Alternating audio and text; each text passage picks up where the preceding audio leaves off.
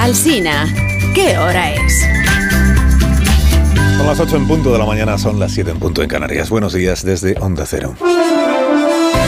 Más de uno en Onda Cero.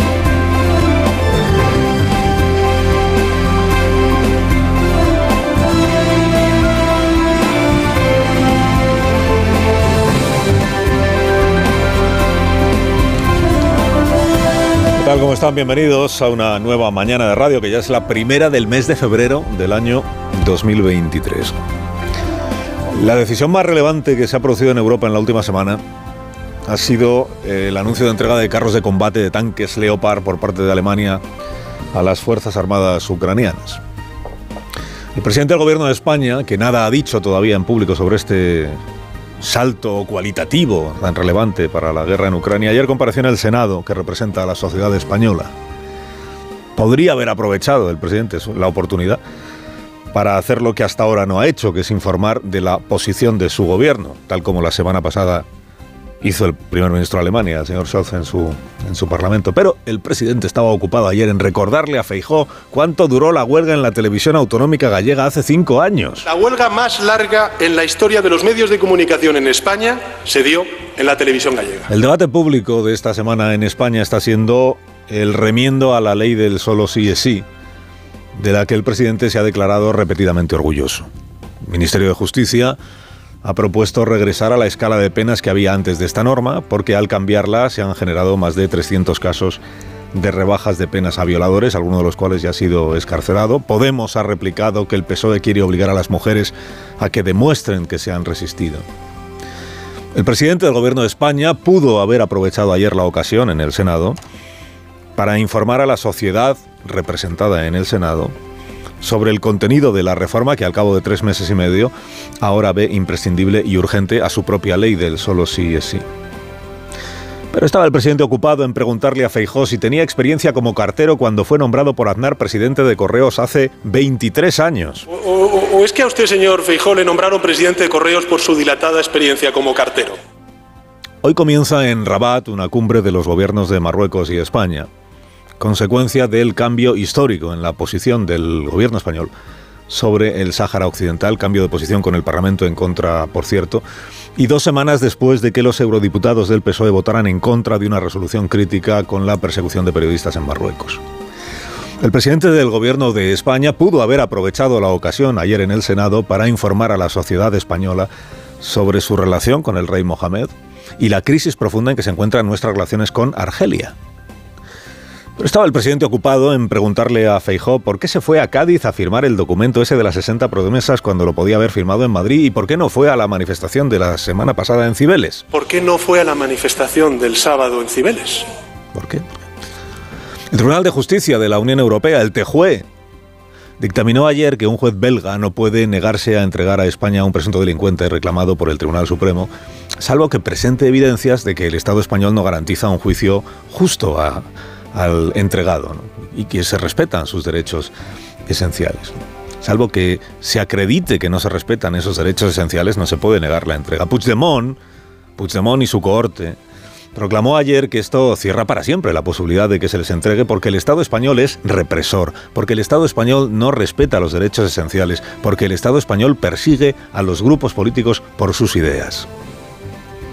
El presidente del gobierno de España pudo haber aprovechado la oportunidad ayer en el Senado para defender la calidad democrática del Estado español y la plena vigencia de todas las garantías judiciales.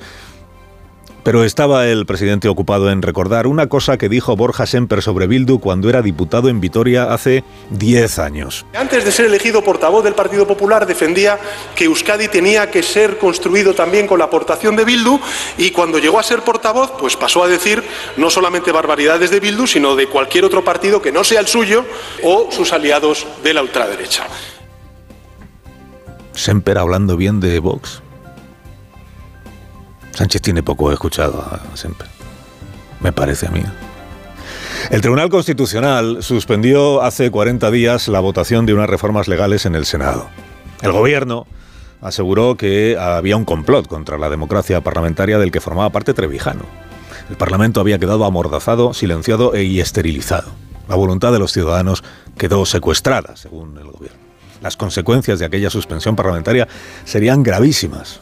Habría un antes y un después. El presidente del Gobierno de España pudo haber aprovechado la ocasión ayer en el Senado para informar a la sociedad del castigo que se ha impuesto a los autores del golpe blando y de las terribles secuelas que arrastramos por aquella arremetida antidemocrática. Incluso pudo haberle recordado a la Cámara que tiene pendiente cubrir una vacante del Tribunal Constitucional, que hay un magistrado que aún no ha sido renovado. Que hay una vacante que aún no ha sido cubierta y que le corresponde cubrirla al Senado, pero estaba el presidente ocupado en hacerle oposición a Zaplana, a Rodrigo Rato, a Jaume Matas y a José María Aznar, o sea, al gobierno de hace 20 años. ¿Qué le parece, señor Fijó, Jaume Matas? ¿Qué le parece? El presidente se, toma sus comparecencias parlamentarias como una mezcla de, partido de fútbol y, club de la comedia de cuarta. No va a informar a la sociedad que está representada en el Senado, va a confrontar con, el, con el PP todo el tiempo. Con el PP de ahora, con el PP de Rajoy, con el PP de Aznar, con el PP de Ayuso, con los gobiernos autonómicos. Va a dolerse de que el PP le caricaturice mientras él no deja de caricaturizar al PP.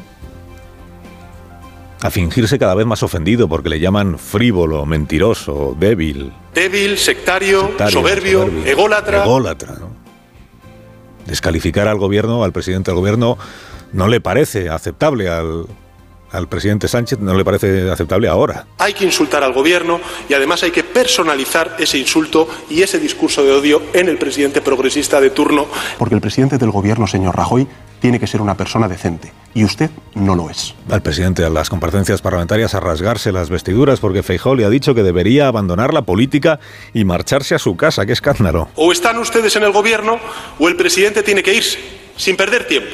Váyase el señor González, váyase el señor Zapatero. Dimita, señor Rajoy, y todo terminará. Dimita, señor Rajoy, su tiempo acabó. Dimita. El que fue Sánchez quien le dijo a Rajoy hace cuatro años y siete meses, váyase, señor Rajoy. Y en efecto, y en efecto le, le echó legítimamente, le echó con el respaldo de la mayoría del Parlamento y con una moción de censura, que es la única manera en España, la única manera legítima y democrática de mandar a su casa a un presidente de gobierno. El presidente anunció ayer que subió un 8% el salario mínimo. Hasta los 1.080 euros mensuales, 14 pagas, y acercándolo al 60% del salario medio, que es lo que tenía prometido hacer antes de que termine esta legislatura. En esto nadie podrá decir que no está cumpliendo Pedro Sánchez su compromiso. Lo ha hecho. Ningún gobierno anterior subió tanto el salario más bajo, el mínimo, en menos tiempo en nuestro país. Bien es verdad que al comienzo de la legislatura tampoco nadie previó que la inflación se nos pusiera en el 2022 en el 8,5% y que casi todos los salarios, incluido el salario mínimo, perderían el año pasado y este año en el que ya estamos poder adquisitivo. Unos más y otros menos, pero salvo los pensionistas aquí, casi todo el mundo ha perdido poder adquisitivo. El debate sobre los salarios en España, sobre el estancamiento, cuando no retroceso, de nuestra capacidad de compra, es un debate que va abriéndose camino con fuerza en este país. Está en ello también el presidente, que ayer señaló con el dedo que más usa, que es el del yo acuso, a grandes compañías privadas, que por supuesto no dice cuáles son, en concreto algunas grandes empresas que aumentan sus beneficios año tras año, que pagan bonus millonarios a sus ejecutivos, pero que no suben ni un céntimo el salario a sus empleados. ¿Y qué compañías son esas?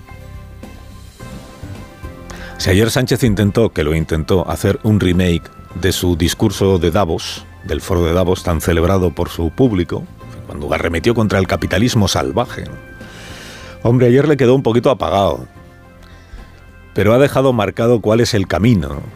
Tenemos un año electoral por delante y este ya va emergiendo como un nuevo salmo, estribillo, argumentario del gobierno. ¿Cuál? Del presidente. ¿Cuál? Mire, el gobierno quiere que cuando hablemos de rentas y salarios bajos, la sociedad piense en las grandes compañías privadas.